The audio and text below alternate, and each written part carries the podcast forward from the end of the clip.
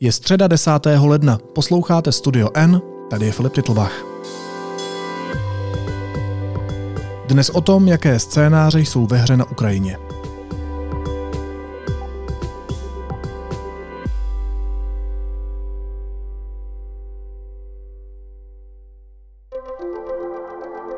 Druhý rok ruské agrese proti Ukrajině, největší války v Evropě od roku 1945, je pomalu u konce.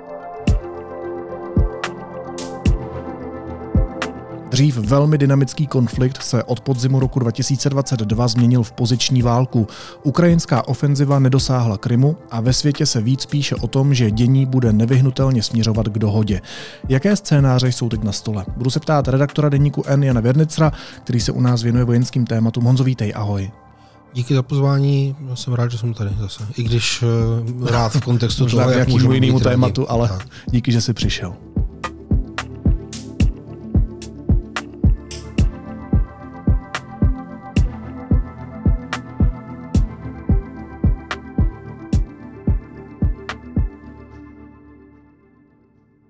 Jsme doteď vlastně viděli válku, která ze začátku přinesla velké posuny na frontě, eh, velké územní zisky Ruské federace, zejména na severu, východě a jihu Ukrajiny. Ukrajincům se potom poměrně záhy podařilo vlastně Rusy eh, ze severu země vyhnat. Na podzim jsme viděli, nebo na podzim 2022 jsme viděli ještě výrazné ukrajinské ofenzivy u Charkova a Chersonu, úspěšné nakonec. A od té doby vlastně už ty územní zisky eh, jedné i druhé strany jsou relativně velmi malé, přestože ty boje jsou teda kruté, úporné, jsou tam velké ztráty, ale co jsem viděl statistiku, za rok 23 vlastně se fronta hnula ve prospěch Ruska, teď nevím, myslím, že o 280 hmm. kilometrů eh, čtverečních, což je něco málo než je rozloha Brna eh, pro představu. A teď jsme na začátku roku 2024 a ty si načrtnul pět možných scénářů, jak by se ten konflikt mohl dál vyvíjet. Jaké jsou ty scénáře? Co vlastně připadá teď v úvahu nejpravděpodobněji? Já jenom možná na začátek ještě řeknu, že eh, spousta, nebo spousta lidí, mnoho lidí může načrtnout nějaké scénáře a může mít vlastně eh, různý přístup k tomu, různou metodiku, jak je mm-hmm. načrtne. Mm-hmm naše kolegyně Kristina Bemer ze slovenského deníka N tak eh, vyspovídala ruského eh, historika Alexandra Etkina a ten eh, říká, vlastně ten zase načetl čtyři scénáře a vzal si tam nějaké historické paralely německý, korejský, rakousko-uherský nebo teda habsburský a izraelský já jsem na to šel trošku jinak. Eh, já jsem si vlastně řekl, že jedna z možností, nebo jsou tam vlastně dva takové ty hraniční scénáře, nebo ty extrémy, řekněme. Jeden je teda úplné ukrajinské vítězství, druhý je, nebo na druhém pólu je nějaký ten ruský další postup. Nevím, jestli můžeme uvažovat o úplném dobytí Ukrajiny, to se nezdá pravděpodobné, ale prostě ruský mm-hmm. postup dál. A mezi tím jsou teda ještě tři A stupně šedi. Takzvané. Mezi tím jsou nějaké scénáře, kdy jeden říká, že ta válka vlastně bude pokračovat možná třeba trochu s nižší intenzitou, ale že ty strany prostě jednak jsou vyčerpané, nedokážou pořádně útočit, ale pořád ještě věří v to, že nějaké velké zisky přijdou, hmm. takže se bojovat bude dál. Eh, potom by byl scénář klidu zbraní tam, kde je teďka fronta. A status quo? Status, no, možná status quo na nějakou ohraničenou dobu časově. Mm-hmm. A potom je tam ještě scénář eh, nějakého dílčího ukrajinského zisku eh, územního, třeba po kterém by to směřovalo k jednání a ukončení boju. Co je asi důležité říct, eh, tohle je na Ukrajincích, kdy oni si hmm. rozhodnou, že mají ty boje přestat, my jim to nemůžeme radit.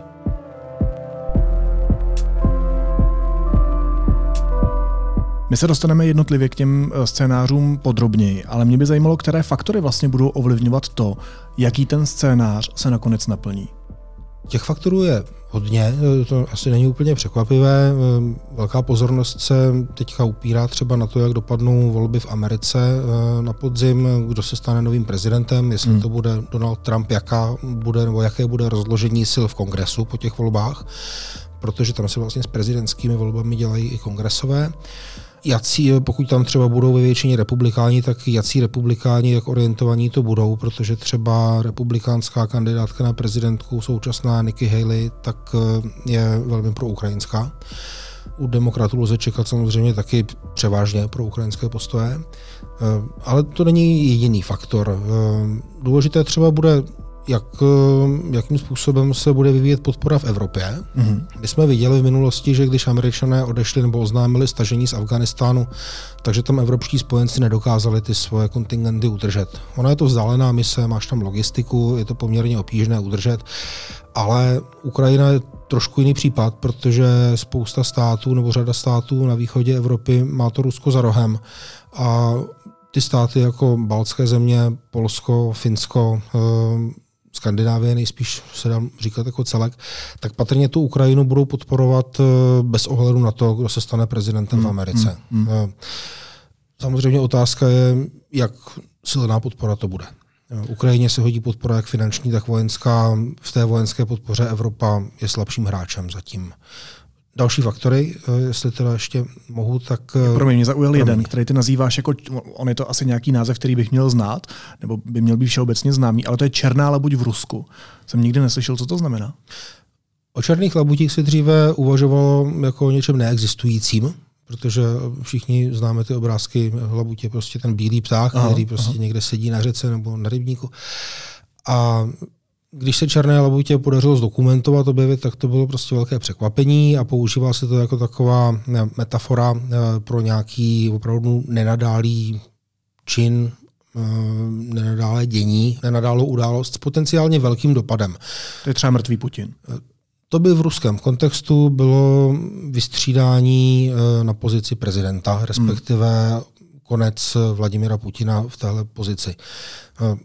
Rusko je země, kde jeho vládce vlastně neodchází nebo nekončí v dobrém. Ten vládce vždycky buď v úřadu, eh, už od eh, vlastně posledního cara, buď v úřadu zemře, eh, nebo je z něj vyhnán a ostrakizován potom, donucen odejít. A nestává se, že by prostě odešel a žil šťastně až do konce svých dní. to, se, to, to, to se v Rusku prostě neděje. A, e, tak ono ještě, obecně ještě, ani málo kterému diktátorovi se to podaří. Je to tak. A ona v Rusku vlastně je taková nechci, nevím, jestli tomu říkat tradice, ale je tam takový vzorec, který se opakuje, že e, když teda nějaký vládce skončí, tak ty chyby, které během jeho vlády, nebo teda ty problémy, které během jeho vlády objektivně nastaly, tak e, ta nová garnitura to na něj hodí mm-hmm. a řekne to, on udělal nějaké chyby a zavedl nás na cestí, ale my se z toho teďka dostaneme. A jede se dál. A v podstatě jede se dál nějakým třeba trochu jiným způsobem, mm-hmm. jako nějaké změny tam můžou být. Ehm, a ten konec eh, Vladimira Putina, pokud by nastal, on by mohl být černou labutí v tom, že nikdo neví, co se může dít dál. Ona jedna z těch možností je, že by existovalo něco, čemu se třeba říká putinismus bez Putina. Eh, nedá se říct, že by Rusové radostně řekli, tak to byla velká chyba, ta Ukrajina, tak se všichni stáhneme. Eh, tam může přijít eh, k moci nějaká figura, která prostě v té válce bude pokračovat. To znamená, Černá labuť je taková překvapivá, nenadálá událost, mm-hmm. se kterou se moc nepočítá. Tak. Pak eh, mě napadá, že asi vnitropolitická situace na Ukrajině taky může hrát velkou roli. Co by faktor, který určí, jakým způsobem se ta válka bude dál vyvíjet? Hmm.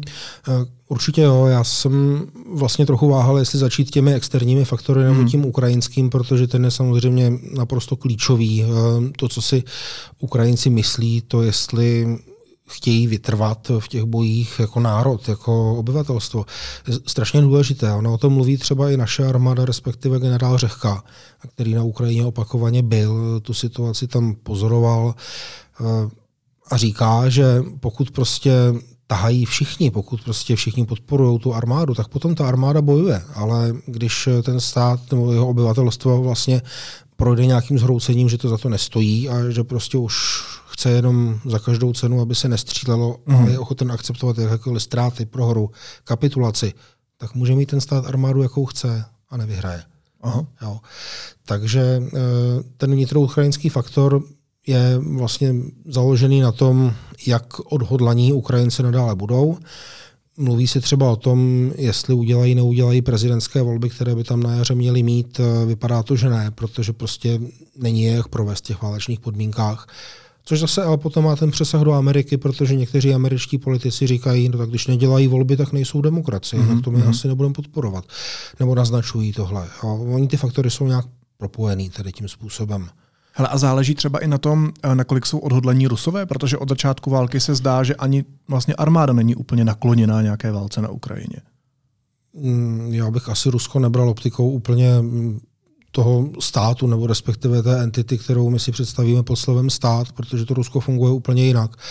Eh, co se týče udržování války a vynucování podpory té válce nebo nějakého tichého souhlasu obyvatelstva, tak je to v podstatě totalita. Mm, Tam říká se, že by se v Rusku musela nějak strašlivě zhroutit ekonomika a muselo by třeba dojít k, nějaké, k nějakým konfliktům jako mezi ruskými elitami navzájem, třeba nebo mezi elitami a ruskou společností, a, aby, nebo třeba mezi zahraničím, eh, které by si došla na ruské elity, aby v Rusku nějakým způsobem erodovala ta mocenská pozice, která tam teďka je, nebo kterou tam má Kreml. Protože ta ruská společnost je založena na tom, že ty elity prostě ruské mají kolem sebe ten status quo, jsou chráněné před ruskými občany, sami před sebou navzájem a před vlivy ze zahraničí. Mm-hmm. A mhm. pokud tohle funguje, tak ty elity vlastně nemají důvod měnit eh, nebo nějakým způsobem se snažit měnit to státní uspořádání nebo tu vládu ruskou. Ty v té své analýze zmiňuješ ještě jeden důležitý a podle mě varovný faktor, a to je eskalace na úroveň NATO. Jak to mám chápat? Mám to chápat tak, že Rusko třeba ustřelí omylem raketu, která dopadne, nevím, na území Slovenska, Polska a prostě se to zvrhne uh, v nějaký velký konflikt mezi i Ruskem a, a Severoatlantickou aliancí, nebo že Rusko bude postupovat dál třeba vůči pobaltským státům, že, že je začne okupovat, nebo jak by se vlastně mohlo stát, že se ta celá situace vyeskaluje až na úroveň Severoatlantické aliance? Já si nemyslím, že by to bylo pravděpodobné. To mm. je jedna věc, protože to, co Rusko chce, o co se snaží, je demobilizovat vlastně tu vůli eh, v zemích na to eh, vůbec demobilizovat eh, nějaké úvahy typu jsme ve válce. Prostě ano, Rusko ano. nechce, aby si na to myslelo, že je ve válce, protože, by byl opak. protože by se na to začalo mnohem víc snažit. To je přesně to, co Rusko nepotřebuje. A jak by se to mohlo stát? Eh, asi by muselo jít o nějaký záměrný, eh, hmm. očividně záměrný ruský útok, třeba i systematický. Neříkám, že nutně ve fyzické rovině, mohlo by to být třeba v rovině kybernetické, která může mít taky ničivé dopady proti zemím Severoatlantické aliance. Což je to, čemu se Rusko snaží vyhnout ta raketa, co dopadla na Polsko. Já teď mám pocit dokonce, že to byly zbytky nějaké ukrajinské střely, která se snažila tu ruskou zničit. Hmm. Eh, ale Rusové proto nemají důvod podle mě tady to, tady to dělat. No, samozřejmě, kdyby eh, hypoteticky se nějakým způsobem země NATO do toho konfliktu vložili, přijali ho za svůj úplně otevřeně, tak by ukrajinská pozice byla mnohem silnější. My nevíme, jestli by Rusko nasadilo nějaké další prostředky, eh, třeba nekonvenční. Nevíme, co by se dělo pak, logicky. Hmm. Ale eh, v momentě, kdyby Západ tu válku úplně otevřeně bral za svou a měl kontingenty na Ukrajině, třeba eh, vojenské, tak by to jednak rozvázalo ukrajinské armádě ruce, mohla by nasadit víc sil jinde. A jednak samozřejmě jakýkoliv útok nebo boje přímé mezi ruskými a aliančními vojáky by vedly k tomu, že by na tu Ukrajinu šlo mnohem víc prostředků, armáda vždycky říká sila prostředků, Jasně. z, z západu. Což je ovšem to, co nechce ani Rusko a vlastně ani země NATO. To byly teda faktory, které můžou ovlivnit ty následující scénáře, které teď spolu probereme. Scénář číslo jedna, eh, který se i zmiňoval na začátku, jasné ukrajinské vítězství. A mě by zajímalo, co tím vlastně myslíš. V čem by se projevilo úplné jasné ukrajinské vítězství? Když to vztáhneme třeba na eh, to, jak vypadalo vítězství no, v definici roku 45, konce mm-hmm. druhé světové války, tak eh, v Evropě to znamenalo, že se došlo až do Berlína, nebo teda eh, sovětská armáda došla do Berlína, západní vojska se k němu přiblížila, nebo vojska západních spojenců z druhé strany a Německo bylo vlastně úplně zničeno, rozebráno na kousky, poraženo, okupováno. Myslím, že tady se o tomhle kontextu nebavíme vůbec, nebo o tady té podobě vítězství. Tady se bavíme o tom, že Ukrajina by za vítězství považovala to, že by obnovila územní kontrolu na svým územím, včetně Krymu, včetně Donbasu, mm-hmm. to mhm. primárně, mm-hmm. primárně tedy ten Krym, A tak to je symbolické vítězství, že To je, to je jako velká symbolika. Prostě hmm. když chceš vyhrát válku, tak musí říct na konci války ovládám svoje území. Ano, Můžeš říct, ztratil jsem území a vyhrál jsem válku. Nebo teda můžeš, ale není to tak jasně, jasně. Dá se taky říct, že Ukrajina už jen tím, že vlastně na té strategické úrovni, že ji Rusko nespolklo, takže nějakým způsobem vyhrála. Jo, ale to už, to už jsou takové ty interpretace. Eh, myslím, že se k tomu dostaneme ještě dál v těch dalších scénářích. Co by ještě byly parametry naprostého ukrajinského vítězství, tak by třeba byl návrat eh, všech unesených občanů Ukrajiny, včetně dětí mm-hmm. z Ruska, mm-hmm. kam, kam teda byly odvlečeni mnozí placení reparací a třeba souzení válečných zločinců nějakými mezinárodními institucemi. Mm-hmm. To by bylo vítězství. Takže nepředstavujeme si, že všichni potáhnou na Moskvu, ale tohle je to vítězství, které je pravděpodobné, pokud by se stalo. Pokud by se Ukrajina někdy eh, no, pokud by Ukrajina někdy tvrdila, že dosáhla jasného vítězství, tak by vypadalo takhle. Eh, neznamená to, že ukrajinské jednotky obklíčí Kreml a Putin se zastřelí. To se nestane. No a co z těch faktorů, které jsme zmiňovali před těmi scénáři, co by z nich mohlo vést uh, k tomu, aby byl tenhle scénář pravděpodobný a úspěšný? Jednak je tam ta černá labuť, o které si před chvílí mluvil. To znamená, že by Rusko začalo mít tak velké problémy samo ze sebou, hmm. Že e, by prostě nemělo jak vést dál válku na Ukrajině, která z obrovského procenta vyčerpává, zatěžuje ruskou armádu třeba kdyby skončil ten Putin, jo, tak uh, mohly by nastat uh, nějaké nepokoje třeba v těch autonomních ruských oblastech nebo v těch dálnějších končinách, periferiích, kam by Rusko potřebovalo tu armádu poslat mm. uh, a nemělo by čas se zabývat Ukrajinou. Mm-hmm. Uh, to je asi faktor, který by k tomu mohl přispět výrazně. Další z těch faktorů je, kdyby... Promiň, ale ten je právě náhodný. A ten je právě náhodný, tak. To se nedá moc spoléhat. A další, další z těch faktorů uh, může být třeba to, že volby v Americe nedopadnou tak, jak to vypadá teď, ten trend, eh, ale vyhrajou tam jasně nejen demokraté, ale vlastně jako ty proukrajinské elementy, jak v demokratické, tak v republikánské straně. A Amerika začne velmi přesvědčivě hmm. dál podporovat Ukrajinu. To znamená víc peněz, víc síly. Teď jasně. Eh, Mluví se o tom, že eh, Putin vlastně teďka nebo Rusko celé je na koni proto, že vidí tu nerozhodnost, eh, respektive neodhodlání eh, na západě té Ukrajině pomáhat, nebo pomáhat jí víc, protože teď jsou blokované ty velké balíky pomoci jak v Evropské unii, tak ve Spojených státech. Mm-hmm. A Rusko to vidí jako znak slabosti.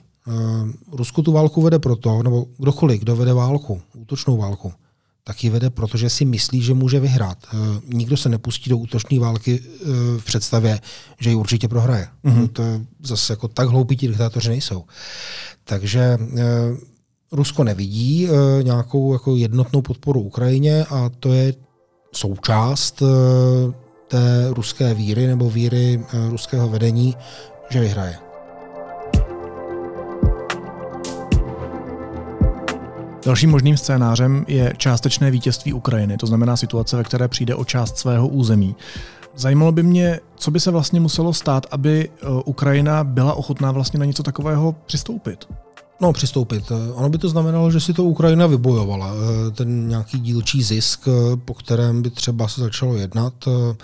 Teď je otázka samozřejmě, jestli by to ukrajinské vedení vůbec chtělo. Je představa, jo. Ukrajinci dobudou nebo osvobodí, teda lépe řečeno, eh, řekněme, území jižní části Chersonské oblasti mm-hmm. za Dněprem a dostanou se k Azovskému moři. Nedostanou se na Krym, nedostanou se do Donbasu, ale dostanou se třeba do Mariupolu, což mm-hmm. je mhm. jako ohromně symbolické město pro Ukrajinu. To je vlastně jako srdce eh, toho prvního měsíce invaze ruské. Nevím, co by mohlo Ukrajince dotlačit v tuhle chvíli k tomu, aby řekli, tak my už dál nejdem. Tohle je vítězství. Pokud, pokud by takhle byli úspěšní. Ale teoreticky se to stát může, teoreticky by třeba tady to mohlo taky trvat dva, tři roky, než se tam dostanou. Mm-hmm. A pokud během té doby by erodovala vůle občanů Ukrajiny válčit eh, do nějaké výrazné míry, tak my nevíme, jakou vládu potom Ukrajina bude mít a jak ta vláda bude ochotná dál postupovat. A kdyby třeba konstelace na západě byla taková, že by západ Ukrajincům řekl, tak my vás do toho na to vezmeme, ale zřeknete si těch dalších území, mm-hmm. a Ukrajina by měla před sebou takovouhle cestu, tak my nevíme, jak by se rozhodla. To je zase na Ukrajincích, co hmm. oni si řeknou, hmm. co, co oni budou chtít. Eh, nevíme, nevíme, jak oni to udělají, ale teoreticky nějaký takovýhle vývoj vyloučit neumíme přece. No a nakolik by se s tím spokojilo Rusko s takovou dohodou? Jako uspokojilo by Putina rozšíření ruského území a pak už by třeba stáhl vojáky prostě? Nechal to být? My zase nevíme, jak dlouho tam Putin bude, ale uh, asi pojďme předpokládat teda, že nejsou spolehlivé ty informace o jeho chatrném zdraví, hmm. že tam ještě nějakou dobu zůstane. Uh, Putin má výhodu v tom, že ovládá média ve své zemi a že lidé uh, v Rusku uvěří tomu, co mu Putinova média řeknou, no, co jim Putinova média řeknou. A pokud jim Rosia jedna nebo pokud jim ruské kanály prostě spravodajské nebo propagandistické mediální řeknou, vyhráli jsme, tak tomu ti rusové uvěří. Mm-hmm. A je celkem jedno, jaký bude ten výsledek. Jo. Eh, teoreticky eh, řeknou, banderovci nedobili Krym, vyhráli jsme. Mm-hmm. A protože jako ruský občan prostě tady tím seš masírovaný každý den touto propagandou, tak si řekneš, jo, jako dobrý, my jsme bojovali proti tomu kolektivnímu západu, ale ten náš Krym, ten jsme udrželi. Tak ať si banderovci nechají ten jejich Berďansk. Takže válka a, je mír. Uh, takhle, uh, Prohraje vítězství. Co se snažím říct je to, že uh, Putin může za vítězství označit prakticky cokoliv, uh, jak to dopadne a ruská veřejnost to přijme. Pokud nedojde k nějakému tomu ekonomickému rozkolu v Rusku a střetu elit s ruskými občany a elit navzájem a tak dále. Ty to ale fakt popisuješ jak Orwell. Co k tomu říct? No, tak když Putin, nebo kdyby válka, válka, kdyby boje skončily na té frontě, která je teďka, hmm. tak taky řekne, vyhráli jsme, protože jsme získali území. Hmm.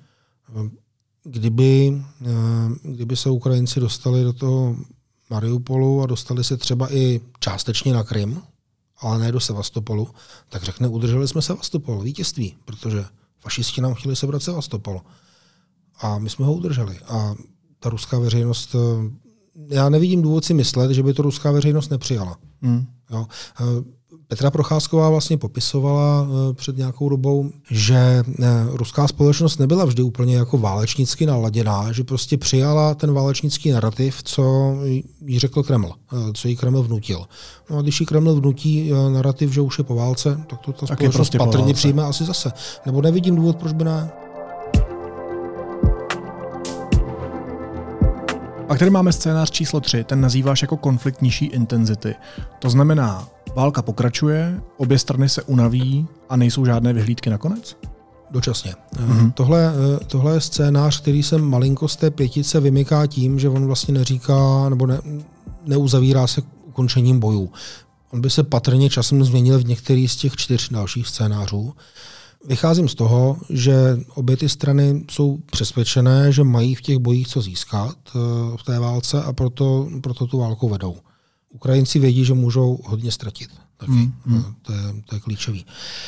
A uh, Ukrajina uh, sice má ztráty, které jsou pro ní těžké, zadlužuje se a tak dál.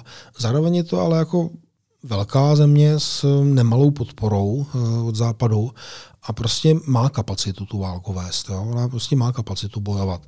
Takže já si neumím představit, že by Ukrajinci prostě řekli, tak jsme zničili těch 14 tisíc kusů ruské techniky prokázaných, eh, což v efektu konečně může být třeba 20 tisíc kusů eh, tanků, BVPček, vrtulníků, eh, raketometů, děl. No a teď teda skončíme, protože už nás to mm. nebaví. No to asi neřeknou. Mm. Jako v momentě, kdy napřeš takovýhle úsilí do existenčního boje své země, tak oni nebudou chtít skončit. Mě by ale zajímalo, co tenhle konflikt nižší intenzity by vlastně udělal s fungováním obou zemí. Eh, co se týče ekonomiky, hospodářství, politického systému, možná hmm. i fungování armády. Jako museli, museli by se Ukrajina a Rusko kvůli takovému vývoji měnit? Ukrajina a Rusko už se hodně změnili. Ne teď, ale už eh, vlastně Ukrajina, eh, to byla ta první revoluce, že jo, Timošenková, Juščenka kdysi, a potom vlastně v roce 2014 hmm druhé kolo, byť je to taková jako ošklivá terminologie asi, ale e, sesazení nebo vyhnání Viktora Janukoviče. Na Ukrajině vznikla občanská společnost. To si myslím, že už je teďka celkem zjevný. Ta země má pořád jako spoustu problémů historického dědictví ehm, a tak dále. Třeba i korupce nebo byrokracie, nefungování věcí. Ale má vůli se měnit z nemalé z nemalý části. Má vůli prostě nějaký ty kroky dál dělat, už je dělá. Mm-hmm. A Ukrajina jako už nikdy nebude jako před tím rokem 22 nebo před tím rokem 14. Ukrajina je země plošně napadená ruskou armádou. Dva roky my si to pořád neuvědomujeme. Ale to, čím oni tam prochází, tak to je změnilo úplně neuvěřitelným způsobem. Neříkám, že to všechny změnilo k lepšímu. Některý uh, lidi, samozřejmě, že lidi jsou různí a lidi ve 40 milionové zemi prostě tam spousta, eh, spousta lidí uvažujících různě. Eh, tam ty změny jsou obrovský. Eh, Ukrajina má třeba už teďka obrovské množství válečných invalidů, traumatizovaných lidí, dětí třeba s psychickými poruchami. Tohle tam bude vždycky. Tohle prostě nepůjde nikam pryč ani po válce. Podle toho, jak ta válka dopadne, tak si možná Ukrajinci řeknou, ale tak stálo to za to nakonec, anebo tak ani to se nepodařilo teda a teď tady máme tady tu zátěž. A to je něco, s čím se budou muset vypořádávat po té válce a je to na generace. Co se týče Ruska, tak to nevratně změnil Vladimir Putin a já asi, asi spíš víc sleduju tu Ukrajinu, takže k tomu Rusku nechci říkat úplně jako detailní věci nebo detailní úvahy, ale tam ta změna si myslím, že jak jsem říkal před chvílí, no, že na jednu stranu vlastně dokázal Kreml tu zemi vybičovat k tomu, že teďka válčíme, protože to je to nejdůležitější. Ale kdyby chtěl, nebo kdyby někdo v Kremlu chtěl a ovládal ta média, tak patrně dokáže to zase přepolovat na ten stav před válkou, no, nebo před tím rokem 14. Čtvrtý scénář si nazval klid zbraní a status quo. Co by ty válčící strany přesvědčilo složit zbraně? Kdyby bylo by přesvědčené, že můžou jenom ztrácet. Nebo aspoň jedna z nich eh, a ta druhá přesvědčená, že nemá moc co získat. Z pohledu Ukrajiny by to bylo ukončení nebo razantní snížení eh, západní podpory, případně třeba nějaká změna pohledu té ukrajinské populace na další boje a na další vyhlídky. Tam vlastně jako ta ochota, nechci říkat nadšení, ale ta víra, že to má smysl, tak na Ukrajině trochu zeslábla samozřejmě od minulého roku na předminulého ale na druhou stranu zůstává poměrně silná pořád ještě. A to samé asi i podpora uh, západních států vojensky podporovat Ukrajinu. To taky zeslábla, ale pořád trvá. Mm, no, jak se to vezme, ono za poslední měsíce toho zase tak moc dodáno nebylo nebo přislíbeno. Uh, tam, tam to skutečně jako je slabší. Na druhou stranu, ano, uh, Západ taky rozjíždí svůj zbrojní průmysl. Rozjíždí ho pomalu, rozjíždí ho mm, z pohledu Ukrajinců asi nedostatečně, hmm. nebo zatím nedostatečně. Oni platí svou krví, tak oni si to můžou dovolit říkat. Ale nějaké, nějaké jako přidávání plynu tam je na tom západě. Jo. Otázka je samozřejmě, jak, jak rychlý. No. Hele, a klid zbraní a status quo, to v praxi znamená mír? Ne. My si tady myslíme, nebo jako spousta z nás eh, žije v tom, že po těch minských dohodách v roce 2015 eh, na Ukrajině byl mír. No nebyl. Částí byla fakticky okupovaná Ruskem a to uh, okolí té linie kontaktu, uh, která tehdy byla ještě monitorovaná uh, pozorovateli z OBSE, mm-hmm. tak tam se prakticky střílelo pořád. Tam pořád byly nějaké incidenty. Neříkám, že vždycky je vyprovokovali separatisté. Tam mohly být prostě různé kolečko jako odvetných paleb nebo sniperských útoků třeba, nebo i dělových. Bez toho, abych prostě říkal, kdo vyprovokoval kolik. To já neumím. Ale ta ukrajinská armáda eh, na začátku eh, invaze v únoru 2022 tak eh, se projevila jako mnohem silnější, než jsme čekali, mimo jiné proto, že spousta vojáků měla zkušenost z té Donbaské fronty. Jako spousta těch podůstojníků ukrajinských byli frontáci, kteří věděli, jak to vypadá, když střílí ruská děla. Uh-huh. A takže Rusové se je sami vytrénovali. Rusové, to řeknu cynicky. Mm, cynicky. Cynicky jako jo. Eh, to, co by se stalo, kdyby se přestalo bojovat, nebo co si myslím, že by se stalo, kdyby se přestalo bojovat tam, kde fronta je, je, že by na Ukrajině zavládla nebo posílila nějaká deziluze z toho, že prostě se nepodařilo osvobodit ta území a zejména jejich obyvatele. Mm-hmm. A e, na ruské straně by asi posílilo před, posílila představa, že tak jsme teda ten kolektivní západ porazili. My to pořád jako nechcem přijmout, že jsme ve válce s Ruskem, protože technicky za to nejsme. Já vlastně chápu lidi, kteří říkají, neříkejte jsme ve válce, teď prostě... Teď na Prahu nepadají rakety. Teď na nás nepadají rakety. Hmm. To se těžko vyvrací. Ono to má nějaký logický základ. Na druhou stranu Rusko si myslí, že je ve válce s kolektivním západem a chová se podle toho. A, a říká, a, že jsme nepřátelé. A no, zejména třeba jako na tenhle rok 24, tak dává skoro 40% výdejů státního rozpočtu na armádu. Ano. Jo, takže e, Rusko se podle toho chová a ono se to projeví nějakým způsobem potom třeba v tom, že bude na tu frontu hrnout pořád další a další munici a vojáky. Hmm. E, my e, z našeho pohledu taky vlastně logicky e, oscilujeme mezi tím, že jsme ve válce a nejsme ve válce. Obě ty pozice mají nějakou logiku, ale znamená to, že dominantní přesvědčení tady prostě, že jako tady za oknem dospálený nám tady bomba nepadá, tak proč bychom zbrojili? Nebo proč bychom pomáhali zemi, která vlastně je tak daleko, že to neslyšíme? A jak bys na to odpověděl? Já nevím. Jakože, eh, já k tomu svedl několik debat na Twitteru. To mě mrzí. Spousta, eh, spousta lidí je přesvědčená, že prostě dneska se všechny ty eh, zásadní otázky života dají vyřešit v rozměru jednoho tweetu. Ono to tak úplně není. Eh, já, já bych asi byl velmi opatrný na to říkat, jsme ve válce, i když chápu, že to má mít nějaký mobilizační potenciál pro společnost. Na druhou stranu, když si nebudeme připouštět, že ta válka může přijít, tak nás to ochrání jak přesně. Jako Rusko je země, která za 15 let eh, vedla čtyři agrese proti svým sousedům. Hmm. Tak eh, kdo mi teda jako řekne a zaručí, eh, že nepovede nějakou další, která do toho zatáhne na to? Jo. A, no, tak Rusko je také země, která tady když, operuje uh, jako tajnými službami a dlouho operovala, my jsme na to několikrát upozorňovali. Rusko jo, je země, která má trolí farmy. Vyhodila nám muničák do vzduchu třeba. Vyhodila nám muničák do vzduchu a, a snaží se internetové prostředí naprosto ovládnout. Já, jako, já bych byl strašně ochotný debatovat s lidmi, kteří si myslí, že uh, Rusko hrozba pro NATO nebude, mm-hmm. ale potřeboval bych, aby mi to věcně vysvětlili, proč si tady to myslí.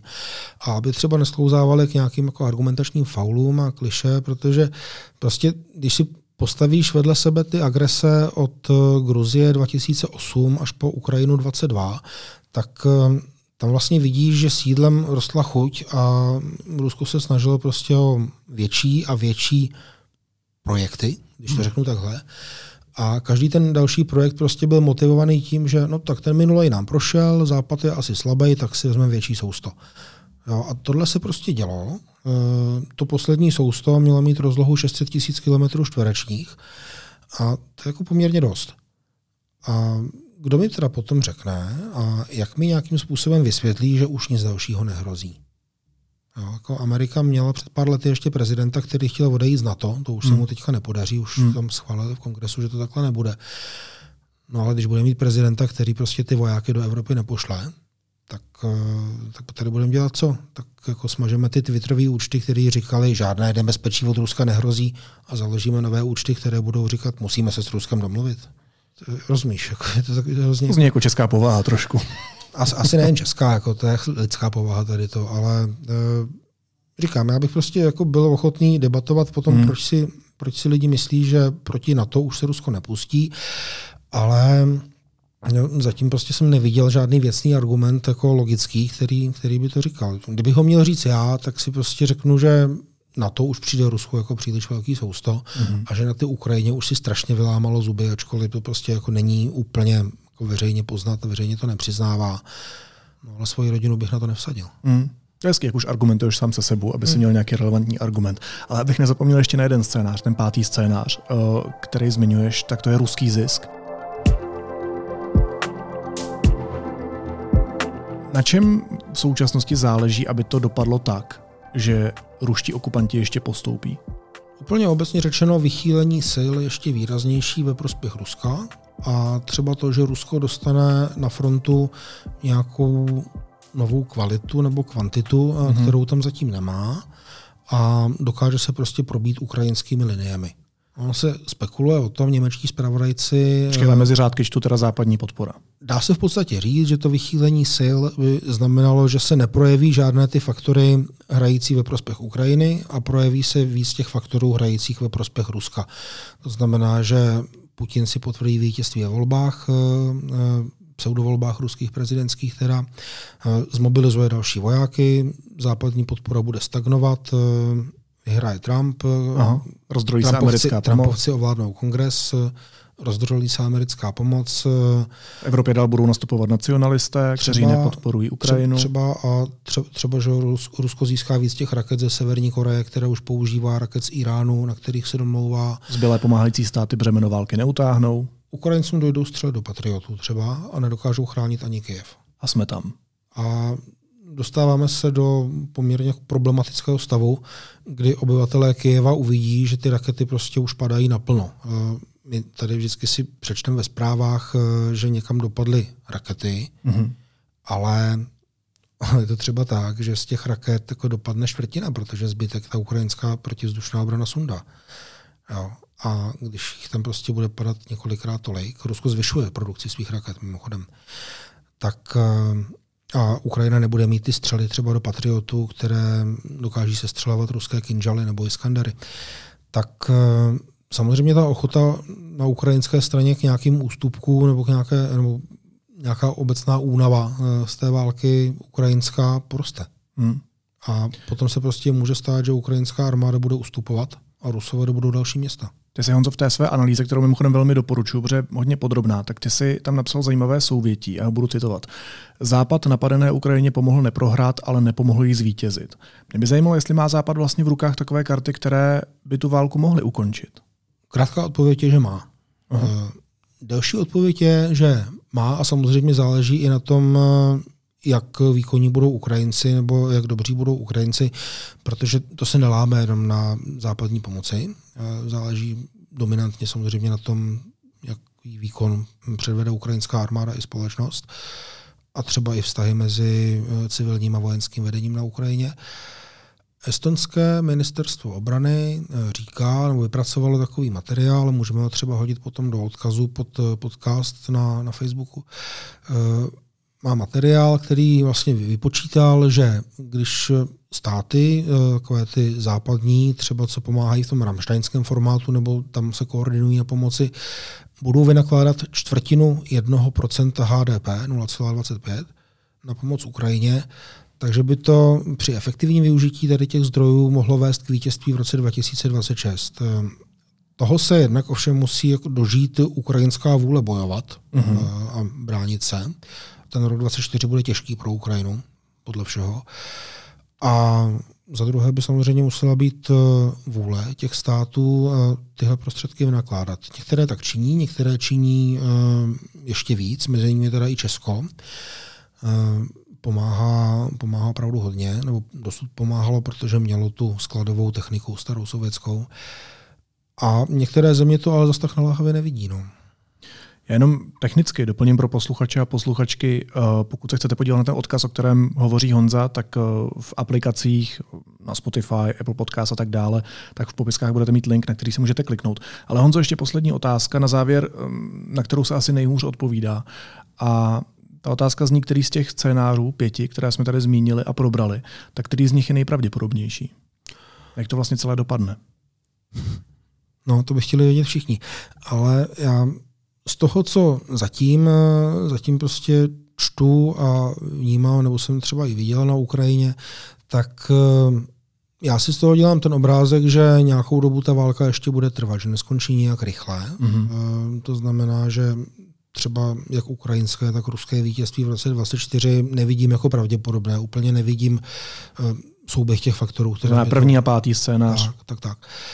A může se, může se stát cokoliv mezi tím. Myslím si, že nějakou dobu ta válka ještě bude trvat a že, že se potom prostě, pokud nenastane ta černá labuť, o které jsme se bavili a která z principu nejde předvídat, tak eh, že to nebude žádný z těch okrajových scénářů. Aspoň tak mi to zatím vychází, že to směřuje k tomu, eh, že to nedopadne prostě jasným způsobem, že se boje někde zastaví, každá válka se někde zastaví, naším úkolem, nebo teda takhle, no, co, co říct na závěr. Já si myslím, že z našeho pohledu je prostě rozumné chtít ten závěr, který prostě neoslabí nás jako Západ a neposílí Rusko. To, že se nemusí naplnit všechno naše přání, jak to má skončit, to se objektivně může stát. Eh, naším úkolem asi je snažit se, aby se to podařilo co nejlíp. No. Tak doufejme, že pokud přiletí černá labuť, tak to bude ta, která bude hrát do karet Ukrajině. Redaktor Deníku N, Jan Vernicer byl mým hostem. Honzo Mosti, děkuju a měj se hezky. Ahoj. Díky, pěkný den.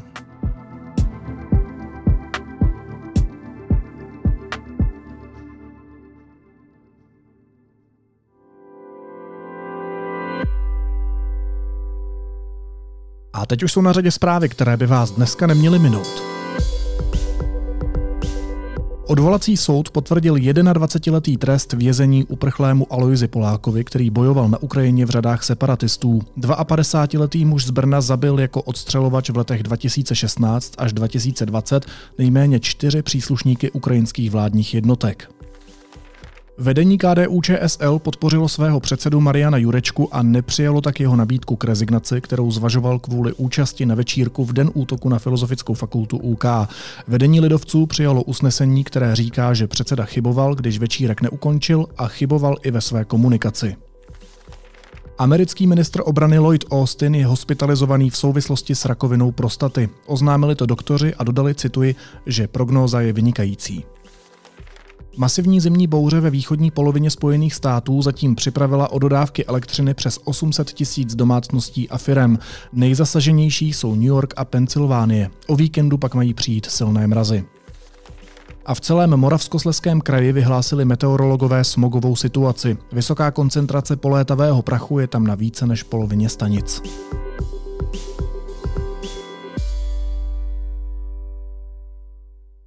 A na závěr ještě jízlivá poznámka. Poslankyně hnutí Ano a bývalá hejtmanka Karlovarského kraje Jana Mračková Vildumecová se pustila do současného hejtmana Petra Kulhánka. Skritizovala ho za nákup nevhodných autobusů. Prý je to ostuda, vejde se do nich málo lidí, pořádně se v nich netopí a dochází kvůli nim ke spožděním. A teď se vraťme o pár týdnů zpátky. Píše se 20. listopadu a paní Mračková Vildumecová u těchto autobusů srší nadšením. Fotí se u nich a chválí za jejich nákup svého kolegu z hnutí Ano Martina Hurajčíka. Je to jako když chcete doprava, ale otáčíte volantem doleva. Jako když vyjedete do jednosměrky opačnou stranou. Paní poslankyně zkrátka předvedla, jak vypadá ukázkový názorový kruhový objezd. Naslyšenou zítra.